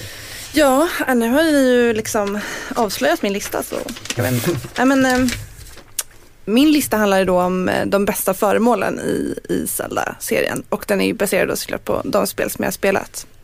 Eh, vilket är en hel del men inte alla. På plats nummer fem så har vi faktiskt The Spirit Flute som är en andeflöjt från Spirit Tracks. Eh, det är en panflöjt som man använder i lite olika quests liksom för, för att lösa dem. Och eh, man får spela duett med andra karaktärer. Det tycker jag är bara en, det är inte så svårt men det är en fin liksom, grej att göra. Lite fina melodier. Och så måste man blåsa liksom, på sin DS då för att man faktiskt ska spela i den här. Vilket jag tycker är jag tycker det är roligt att de använder sig av så många liksom, små tricks för att liksom, här, öka immersionen. På sätt och vis. Eh, på plats nummer fyra så har vi fiskespöt som finns i många spel. Mm. Eh, jag tycker att fiska är en av de roligaste minispelen som finns. Man kan ju lägga ner flera timmar på det. Så det är så Ja, roligt. Verkligen. Och hitta precis, Då, små då skatter kommer du älska. Ocarina of Time om du spelar det. Ja, Det är grymt. nice. Ska vara fiska hela dagen. Mm. Eh, men ja, eh, det är också ett sätt att liksom uppleva den här världen som man är i och ta det lite lugnt och liksom reflektera lite grann. Eller, ja. eh, så det är ett väldigt viktigt föremål tycker jag. Sen på plats tre så har jag satt The Gust Jar, eh, pustburken, en ordagrann översättning från Minish Cap. Ehm, när man åker på, man är ju liksom väldigt liten så kan man vara på Necrosblad till exempel så pustar man iväg sig Mm. för att åka någonstans. Ehm, varianter av den kan man väl säga finns ju med i andra spel också. Liksom, när man Mm, lövet va? blåser, alltså det här med att ha en burk som Ja blåser. kan man liksom. typ göra någon sån här rörelse som Ja, man så flyger iväg? Nej jag kommer inte ihåg Ja. riktigt. Ja. Eh, på plats nummer två har jag satt eh, Beetle från Skyward Sword som är en fjär, fjärrstyrd flygande liten eh, skalbagge, eller ganska stor för att vara en skalbagge som kan Mm. plocka upp saker, bomber och sånt. Eh, lite som en sån här remote batarang från Batman. Mm, ja. Eh, precis. Man kan hämta föremål, man kan öppna vissa dörrar och eh, hänga, du, kasta ut bomber och så. Mycket användbart. Eh, och på plats nummer ett då, som ni redan har avslöjat, är ju The Spinner från Twilight Princess. Eh, som är ja, en slags skateboard kan man väl kanske säga. Om man ska jämföra det med något riktigt föremål. En snurrplatta som också funkar som ett kugghjul. Så man kan åka över kvicksand eller man kan öppna dörrar eller driva olika mekanismer eh, med det här för att då som är kugghjul eh, användas som en nyckel och så. Så det är de fem bästa föremålen. Mycket bra. Mycket bra, mycket bra. Nu är det dags för quirky karaktärer typ. Typ, eh, jag skrev ju den här listan för jättelänge sedan så jag kommer inte ihåg någonting. Eh, så att jag får väl bara ta ett par exempel, sen får ni gärna komma med någonting Ja. om ni kommer på något. Vi ska Eh, försöka. Men den jag tänker på först, som är extremt quirky och bara kom från ingenstans, det är ju Tingle. Mm. Det är väl Wind Waker den kom in för första gången. Ja, om han inte är med i Majoras Mask, jag är lite osäker här men ja. Det är väl Ja. första gången han eh, verkligen på allvar liksom frontas eh, i alla fall. Ja, och det är en liten, liten man i grön spandex-outfit. Mm. Som bara inte hör hemma i den världen och Mm. bara är väldigt konstig. Och dyker upp lite då och då. Jag tycker han är obehaglig. Alltså, så här, han känns pervers på något sätt. Jo, absolut. Han, eh, det, han är ju också så här, eh, många hatar honom, många älskar honom. Så Mm. fans. Nej, jag, nej, jag vet inte hur jag ska förhålla mig till den här karaktären. Har ni spelat hans eh, spel? Eh, Vad heter Spel, här? nej. Ehm, Nej. Han, något jättekon... Jo just det, Freshly Picked Tingles Rosy Rupeeland. Um, det var väl ett DS-spel tror jag. Mm. Ehm, han är ju så pengakåt så han, ja, Ja, just det. det handlar mycket om det, Klart. pengar i alla fall. Rupees. Mm, precis. Ja, nej, men ja, han, sen, eh, han eh, dök upp första han- gången i Majora's Ja, Mask. men Majora's Mask. Mm. Okej, ja, eftersom jag inte har spelat det så var det väl det Wind Waker första gången jag, eller var det Wind Waker? Han var med där va? Mm, ja, absolut. Ja, ja. Han eh, är ju i fängelsehålan. Ja nej, men precis. Precis. Okej, ja men då kommer jag ihåg rätt. Mm. Sen så är väl jag extremt så här partisk när det kommer till, alltså Ocarina of Time har jag spelat hundratals timmar av. Så att det finns ganska mycket där. Vi har ju bland annat den här äh, försäljaren av masker som Ja, ser jättekonstigt ut. Känns också pervers. Vad alla känns perversa helt plötsligt. Vi har ju den här snubben som är ute i Hyrule bara springer omkring. Och springer Mm. jävligt snabbt och så försöker man springa efter honom hela tiden. Ehm, för han är så stressad liksom. Och sen så ska man väl köpa en kaninmask eller en sån här kanin... eh, Ja, diadem Ja. till honom så att man ska kunna snacka med honom. Ehm, och sen Jonas så tänkte jag att du skulle få berätta om frågetecken, frågetecken, frågetecken. Uh, Okej, frågetecken, frågetecken. Um, ja, det var ju Tingle och, eh, man, och Ja, men det eh, finns ju en karaktär Springmannen. Jaha, du menar en karaktär i spelet? Ja, i Majora's Mask. Um, frågetecken, frågetecken, frågetecken. Det, det, är- det är en hand som sticker upp ur en toalett. Mm. Kommer du ja, ihåg det? just det. Jättekonstigt. Ja, nej, jag minns faktiskt inte det, så mycket av det där. Okej, Eh, jag reagerade bara på det när Ja, jag läste ja, men den- what? Den karaktären inom finns ju även i Skyward Sword. Fast man får aldrig se den. Där får man bara höra liksom, att det, det är typ ett spöke på toaletten. mm. Men det här det kommer sig alltså, det, det är en gammal japansk liksom, eh, skräckhistoria egentligen. Mm. Som handlar om, jag, jag kan den inte i huvudet men det är helt enkelt eh, liksom, ja det är en hand i en toalett. Så. Ja. typ det är så. ganska obehagligt. att Det är tänka. ganska obehagligt Så. att tänka Ja. sig en hand i en toalett som sticker upp och är läskig. Mm. Ja, men den, den här karaktären finns då alltså i Majora's Mask. Där får man väl som, som jag minns det så får man ju se den liksom. Den är lite Mm. quirky. I Skyward Sword får man som sagt aldrig se den. Man vet bara att det är liksom, det, det är typ en referens till den här Majora's Mask Mm. karaktären. Den känns inte så läskig i Skyward Sword. Inte ett dugg faktiskt. Den vill ha, den vill ha papper. Ja, exakt. Ja. Som man säger, som då- det finns nog många lösningar på det problemet. Nej, det finns bara två. Okej, Eh, Jag fick eh, ett, något töntigt kärleksbrev av Ja, någon. Går du kan, antingen, precis, du kan antingen ge det till honom och Mm. då kommer han att spöka för den här stackars, det är en av, en av Grus eh, liksom, hantlangare. Då kommer den att spöka för honom och så han kommer bli jätteledsen för att du gav bort det här, det här kärleksbrevet. Ja. Eller också så väljer du att ge kärleksbrevet till den här tjejen då. Och då kommer det här spöket bara försvinna ändå. Jaha. Ja, så det, det var inte så spännande.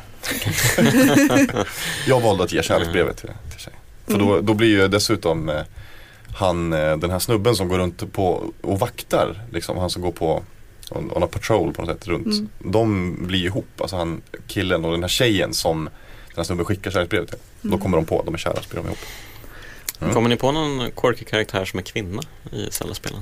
Eh, jag tänker direkt på den här eh, Uko Ja, i just eh. Skyward Sword som är Mm. Alltså det är väl typ en, vet, gud, en höna med Mm. eh, något konstigt eh, människoansikte. Mm. Eh, Väldigt konstig. Väldigt, väldigt konstig. Och det är ju hon, jag har för mig att hon kallar sig för mamma eller någonting sånt. Eller jag Mm. vet inte. Ja, lite oklart. Det ser ut som att hon har ett par bröst också. Så att, eh, ja, skitsamma. Men hon har i alla fall ett barn också. Och man kan hitta dem i typ så här tempel. De är fasta i så här urnor. Så ska Just man det. slå sönder dem och eh, ja, på ett sätt rädda dem. Och då kan de, Mm. eh, hittar man mamman så kan hon föra tillbaka en till eh, entrén eller ingången till Mm. templet. Just det. Så det känns ju ganska viktigt. Men hon är också så här, hon ser så obehaglig ut. Och kon- bara Mm. konstig. Mm. Mm. Och det, det templet som för övrigt eh, spekuleras i att det skulle vara någon slags eh, kvarlämna från, från eh, Skyward Sword.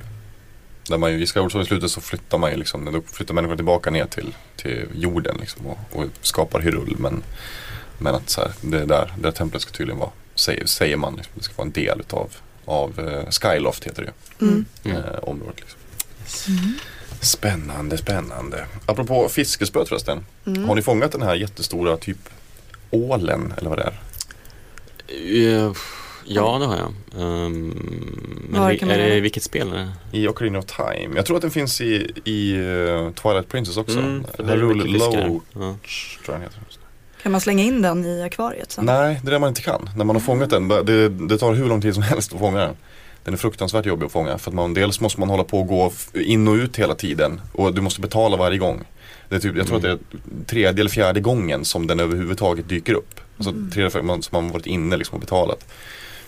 Eh, och sen är det särskilda tider och så vidare. Sen ska man hålla på och låta den simma upp till ytan för att kunna ta, ja men du vet så här, det är jäkla mecka att fånga den. När man väl har gjort det så, då säger då den här snubben som äger den här fishingbanan säger att ja den här är så den här är så unik och sällsynt att vi inte kan ha den i akvariet. Och slänger ut. Så Får man så någonting? får man 50 rupees. Ja, vad roligt. Alltså Nintendo har ju humor. De när, har de, humor, när de vill så kan de ju. Ja visst, Ja. verkligen.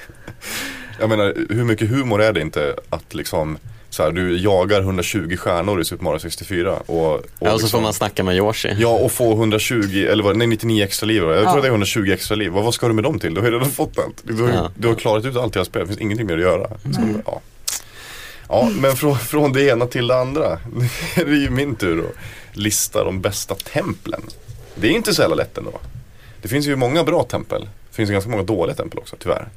Eh, det, det är nog egentligen min främsta vi har inte pratat jättemycket om Wind Waker som ju faktiskt är ett fantastiskt spel. Men där jag tycker en av de största svagheterna i Wind Waker är just templen. Templen är liksom för lätta och tråkiga egentligen. Ehm, sådär. Medan, ja likaså typ Skyward Sword tycker jag templen var Dels var det ganska många tempel så att nå, något av dem var tvungen att gå igenom två gånger och sådana grejer. Första templet som var busenkelt sådär. Det, det är inte så roliga tempel. Men ett av dem har kommit med på min topp 5-lista faktiskt. Men vi börjar i rätt ände och det är ju nummer fem. Och då har jag Temple of Droplets som Gisela kommer ihåg. Eftersom det är med i Minish Cap. Minns Ja. inte. Okej. Eh, det, anledningen till att jag tycker att just det templet är kul det är för att det verkligen utnyttjar eh, mekaniken i att Link ska vara väldigt, väldigt liten. Mm. Det är ju liksom hela, hela grundstommen i Minish Cap liksom, när det gäller spelmekanik. Det är just att, att du växlar från stor till liten. Eh, och det tycker jag liksom utnyttjas väldigt bra och man känner sig verkligen oerhört liten när man är i Temple of Droplets. Sen är det så här, det är inte ett jättesvårt tempel och det är inte jätteunikt heller men, ja, men det är så här, det är mysigt. Mm. Eh, och tillräckligt bra, det, är inte, det, har inga störande moment och det är liksom tillräckligt roligt för att jag, jag tycker att det ska eh, platsa på en topp 5-lista. På fjärde plats vill jag sätta Stone Tower Temple i eh, Majora's Mask. Eh, ett väldigt udda tempel, också apropå udda. Ganska straightforward till en början men det är ju en bit in i templet så ska man ju alltså hålla på liksom och skifta ehm, Alltså du vänder upp och ner på hela templet i princip. Så är, är väldigt mycket av pusslen bygger på att du ska vända templet upp och ner fram och tillbaka. Eh, så oväntat intressant tempel. För jag tycker också att i Majora's Mask så är templen är kanske inte styrkan i det spelet. Eh, de håller hyfsad nivå tycker jag men det här sticker verkligen ut som ett så här, oj shit det här var ju verkligen intressant. Och det, det är det enda templet i Majora's Mask som jag faktiskt fastnade en del på. Eh, på plats nummer tre har jag satt Sandship i Skyward Sword. Eh, alltså ett, det är ett skepp ute i öknen. Ett av de sista templen i spelet. Ehm, och det utnyttjar ju då den här mekaniken i hela, den, hela, hela ökenområdet i, eh, som heter, ja, vad heter det? Lanyardi? Ja, något sånt. Eh, ökenområdet i alla fall i, i Skyward Sword. Där är mekaniken det här med att man ska liksom i princip spola tillbaka tiden. Eller man aktiverar stenar som gör att områden liksom egentligen spolas tillbaka i tiden. Så att där allt är liksom öde och dött i nutid så liksom blom, blomstrande vackert. Och det utnyttjar man då i det här, ehm, i det här liksom Sandship. Inte heller speciellt svårt egentligen men jag gillar att det liksom är ett tempel som inte riktigt är ett tempel utan att det är verkligen en båt. Ungefär som att istemplet i, i Twilight Princess då är man liksom i, i någons hem. Liksom. Den här. Eh, det tycker jag är det, jag uppskattar verkligen det. Sen är det också lite kul att jag gillar verkligen inte den här bossen men det är roligt i inledningen att, att bossen verkligen är i hela skeppet. Du springer igenom hela skeppet och, och den, här, den här bossen i princip sänker hela skeppet liksom innan du ska eh, slåss med jobbiga tentakler, tentakelmonstret. Ja. Plats nummer två. Spirit Temple. I Ocarina of Time. Yes. Som ju är ett, ett lite ett lite splittrat tempel egentligen. Vilket har att göra, ja, vilket ju har att göra med att, eh, att det skulle ju ha funnits ett, ett, ännu ett, ett sjätte tempel i Ocarina of Time som skulle ha varit Light Temple. Och det skulle då ha varit där Sacred Realm är. Alltså det, det finns ju, den, det är ju den här kyrkan typ i, i liksom, eh, mitt i Hyrule Castle Town så att säga. Det skulle ha varit ett tempel men man hade inte tid att färdigställa det. Så då var det väldigt många pussel i det som skulle ha varit Light Temple. Eh, det har man då implementerat i det här Spirit Temple. Så det finns ju väldigt många sådana tempel där ska hålla på och flytta speglar så att de liksom reflekterar ljus och sånt där. Men jag gillar framförallt stämningen i det eh, templet och mm. att det liksom är Man blir liksom alltid överraskad när man kommer in i, i liksom Ja, rummen. Ja. de, i som ett nytt rum sådär. Eh, gillar också designen generellt på det. Jag tyckte det var fantastiskt bra liksom att, och det, det var nog bara liksom en fördel att man var tvungen att, att sy ihop de här två olika templen. Mm. Det är ett sånt där tempel som jag fortfarande så här minns alla skulpturella lo- locations på. Mm. och de här, och de här hemska goldskulpturerna. Ja. Ehm, och det bästa templet tycker jag, kanske lite av en överraskning, men det, det är Forest Temple i Ocarina of Time. Jaha. Inget vattentempel alltså på Inget listan? vatten, nej men det är ju bubblan ändå. Det får väl vara vattentemplet i Ocarina of Time. Det här förhatliga som man antingen älskar eller hatar. Jag har väl en hatkärlek till det. Jag älskar det för att jag tycker att det är så ett väldigt udda, så tillvida att det är extremt avancerat för att vara ett Zelda-spel. Särskilt när man sitter som 11-12-åring och spelar. Då var det inte så himla Ja, lätt. det är lite omständligt. Ja, eh, det är det ju. Hålla på och höja och sänka och sådär. Mm. Jag hade ju inga problem med det. Så att jag förstår inte vad folk snackar om. Ja, men vad Nej. duktiga ni är då. Och då var jag ändå tio liksom. Hallå, Ja, ja, okej. kom Mm. igen. Bossfighten däremot var sådär. Förutom, eh, Shadow Link. nej ja, Dark det- Link. det var, det var Dark Link var ju fantastiskt.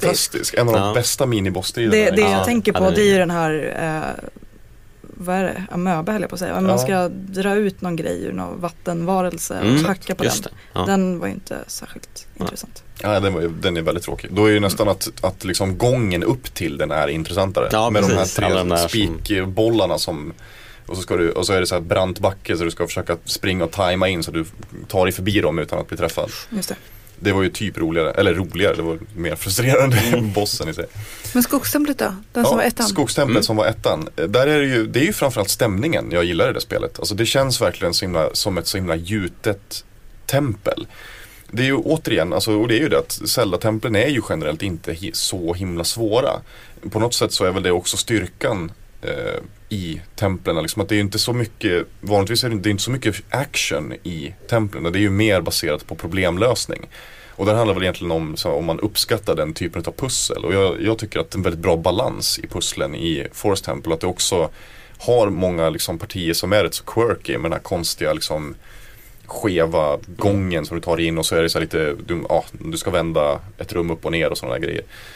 Men eh, också att det är så här, trots att det är ett väldigt vackert tempel så är det väldigt obehagligt. Det är så här lite skräckinjagande. Jag har ju väldigt svårt för Shadow Temple som är bara obehagligt. Den där handen som kommer ner ja, allt. och en massa blod på marken. Ja. Det är bara Nej, tortyr. det, det ska bara vara redskap. ku, det är bara kusligt. Men, Ja. eh, men Force Temple är, det är mer så här suggestivt. Det gillar jag väldigt mycket. Jag tycker också att striden är bra mot den här eh, första. Det är Ganondorf i de här tavlorna. Man ska Mm. skjuta med pil. Men sen är det väl också det första templet man kommer till som vuxen Link. Mm, det är Så det, det är därför det blir väldigt minnesvärt också liksom, Ja, skulle jag säga. absolut. Det sätter ju stämningen för hela spelet sen. Det gör det ju verkligen. Mm. Eh, är det någon annan jag missat då förutom vattentemplen? Ja, nej, jag vet inte. Jag har inte tänkt så mycket på templen. Um, Jag vet De, inte om jag har eh, något favorittempel. Det borde man ju ha men Mm. jag tänker inte riktigt så. Jag vet inte varför. Det är ju lite intressant här kanske. Jag- kan tänka mig att en och annan kanske har några invändningar mot att jag inte plockat ut något från till exempel Link to the Past. Men det är ju för att jag tycker inte att templen är speciellt intressanta i Past. Det är inte, Mm. Jag tycker inte att templen är så speciellt intressanta i något av de tidiga spelen. För att, och det har väl egentligen med, med konsolens begränsningar att göra. Jag tycker Mm. att pusslen de blir inte lika intuitiva och roliga som de blir i liksom 3D-spelen eller de senare eh, som ja, men typ Minish Cap. Men det är fortfarande så att mm. eh, generellt så står sig ju liksom inte Minish Cap-templen mo- mot många av liksom 3D-templen. Mm. Det är ju liksom mer dynamik i liksom 3D-templen, alltså spelen, eller templen i 3D-spelen. Hur var templen i ehm, Twilight Princess? Ja, de var inte bra, tycker Mm. jag. Jag vet att Arbiter Grounds brukar ju lyftas fram som ett av de bästa. Det kan jag verkligen inte begripa. Jag tycker att det var fruktansvärt tråkigt. Men jag, alltså jag gillar mycket, jag gillar väl för sig templen, jag gillar ju det här med alltså att man ska pussla. Men en grej också som är med många med tempel i den tempelsettingen är ju typ Mm. man kommer in i ett rum och så vet man typ att så här, om det här är ett stort pussel som jag ska lösa. Och det kan man ju vilja ha men det är också så här, men man vet också att det är, det, det är liksom det som man står inför där. Medan mer ifall man stöter på olika problem ute i naturen på något vis så är det lite mer så här, ah, hoppsan, titta här fanns ett problem, bara, ah, vad händer om man Mm. gör så här? Alltså det är lite mer så här upptäckar eh, grej. Man liksom blir överraskad av att det känns som man hittar någonting lite hemligt nästan. Att man upptäckte att oj, om man gör så här så händer det liksom saker. Som kan vara lite nästan roligare på ett annat sätt. Så det är därför jag hoppas lite med det här äh, nya spelet. Att det kommer vara mycket saker, ut, inte i tempelform utan liksom ute i, i vad heter det? i världen liksom som man Mm. upptäcker. Ja men det är ju lite det. det man har ju ändå, även om man verkligen uppskattar templen så jag har i alla fall en liten hatkärlek till dem därför att man ändå blir lite så här, ah, okej, ja, ja nu ska jag göra ditt och datt och ditt, sen kommer jag till det här templet så får vi se hur det här templet är nu då. Mm. Jag kände lite så inför Skyward Sword när jag liksom gick igenom det att ja, det var ju kanske inte riktigt templen jag var så sugen på kanske att spela. Särskilt inte när man hade kört första templet som var rätt tråkigt. Mm. Så hade man liksom velat ha, att man hade kanske Mm. haft ett tempel som bara liksom dök upp och som inte var ett riktigt tempel utan att det var mer som de här förstadierna till templen. Så var det ju väldigt mycket Skyward Sword. Att okej, först ska du leta efter fem saker här. Eh, så, så att du öppn- kan öppna templet och sen går du in i templet. Liksom. Mm. Men att man hade, precis som du säger, att man, det är mer i världen. Att man kanske ska lösa saker så att det blir som ett ja, öppet tempel. Mm. Tempel inom citationstecken. Mm. Men hur ska man då göra en lista? Det blir svårt. Ja, det blir svårt. Så. Det här kanske blir den sista tempellistan som görs. Nej, det, det är klart det kommer vara tempel i, i kommande Zelda. Mm. Det tror vi inte något, något annat om. Ehm, avslutningsvis skulle jag bara vilja pitcha en, eh, en story till ett kommande Zelda-spel. Så vad ni skulle tycka om det. Om man, Mhm. om man skulle våga sig på, eh, eller om man sk- skulle tänka sig att Nintendo skulle våga sig på någonting lite annorlunda. Vad skulle ni tycka om att spela ett spel där antingen att man styr Link och att han i slutändan visar sig förvandlas till att det är han som blir Ganondorf. Alternativt att man spelar en annan Link som måste stoppa Link. Du menar tidsresor då eller? Ja, det har ju, det har ju faktiskt eh, som föreslagits bland fansen. Att de skulle vilja ha ett spel som sätter ihop alla tre tidslinjer. Mm. Där typ någon link går tillbaka och bara så här, du vet, nystar upp Alltså allt. jag, jag gillar idén i sånt fall att eh, Link ska stoppa en annan link. Mm. Och att det är liksom, man vet inte först att det är det, man fattar inte och man bara stöter på det här och bara, men åh, vem är den här jobbiga liksom, personen? Och så bara, "Åh, va? Det är Link typ, kommer man på. Ja, det, det skulle kunna bli bra. Mm. Man måste ha en bra så här, great reveal precis. Då när man blir ju förstår. hela storyn ganska intressant. Och nu har vi redan spoilat den. Ja, just det. Ja, men Ja, men eh, Ja. därmed får vi väl egentligen sätta punkt för den här gången. Vi skulle kunna prata tre timmar till om Zelda känns det som. ja, men absolut. Men eh, nästa gång blir det ju Pokémon special. Blir... Absolut, lätt. Och Jonas måste vara med. Jonas måste vara Okej, okej. Ja, Nu kör vi. Ja. Du har lyssnat på Nöjesbladets spelarpodd med mig Henning Ståhl, Jonas Högberg, Gisela Jönsson och Kerstin Alex. Om du har förslag på ämnen eller frågor eller något annat du vill prata med oss om så kan du antingen nå oss via mail och då är det fornan.efternamnet aftonbladet.se eller också via till exempel Twitter och då förslagsvis under hashtaggen spelapodden i ett ord. Ansvarig utgivare är Jan Helin. Hej då! Link, come to town, come to save the princess Zelda, gone and took away, now the children don't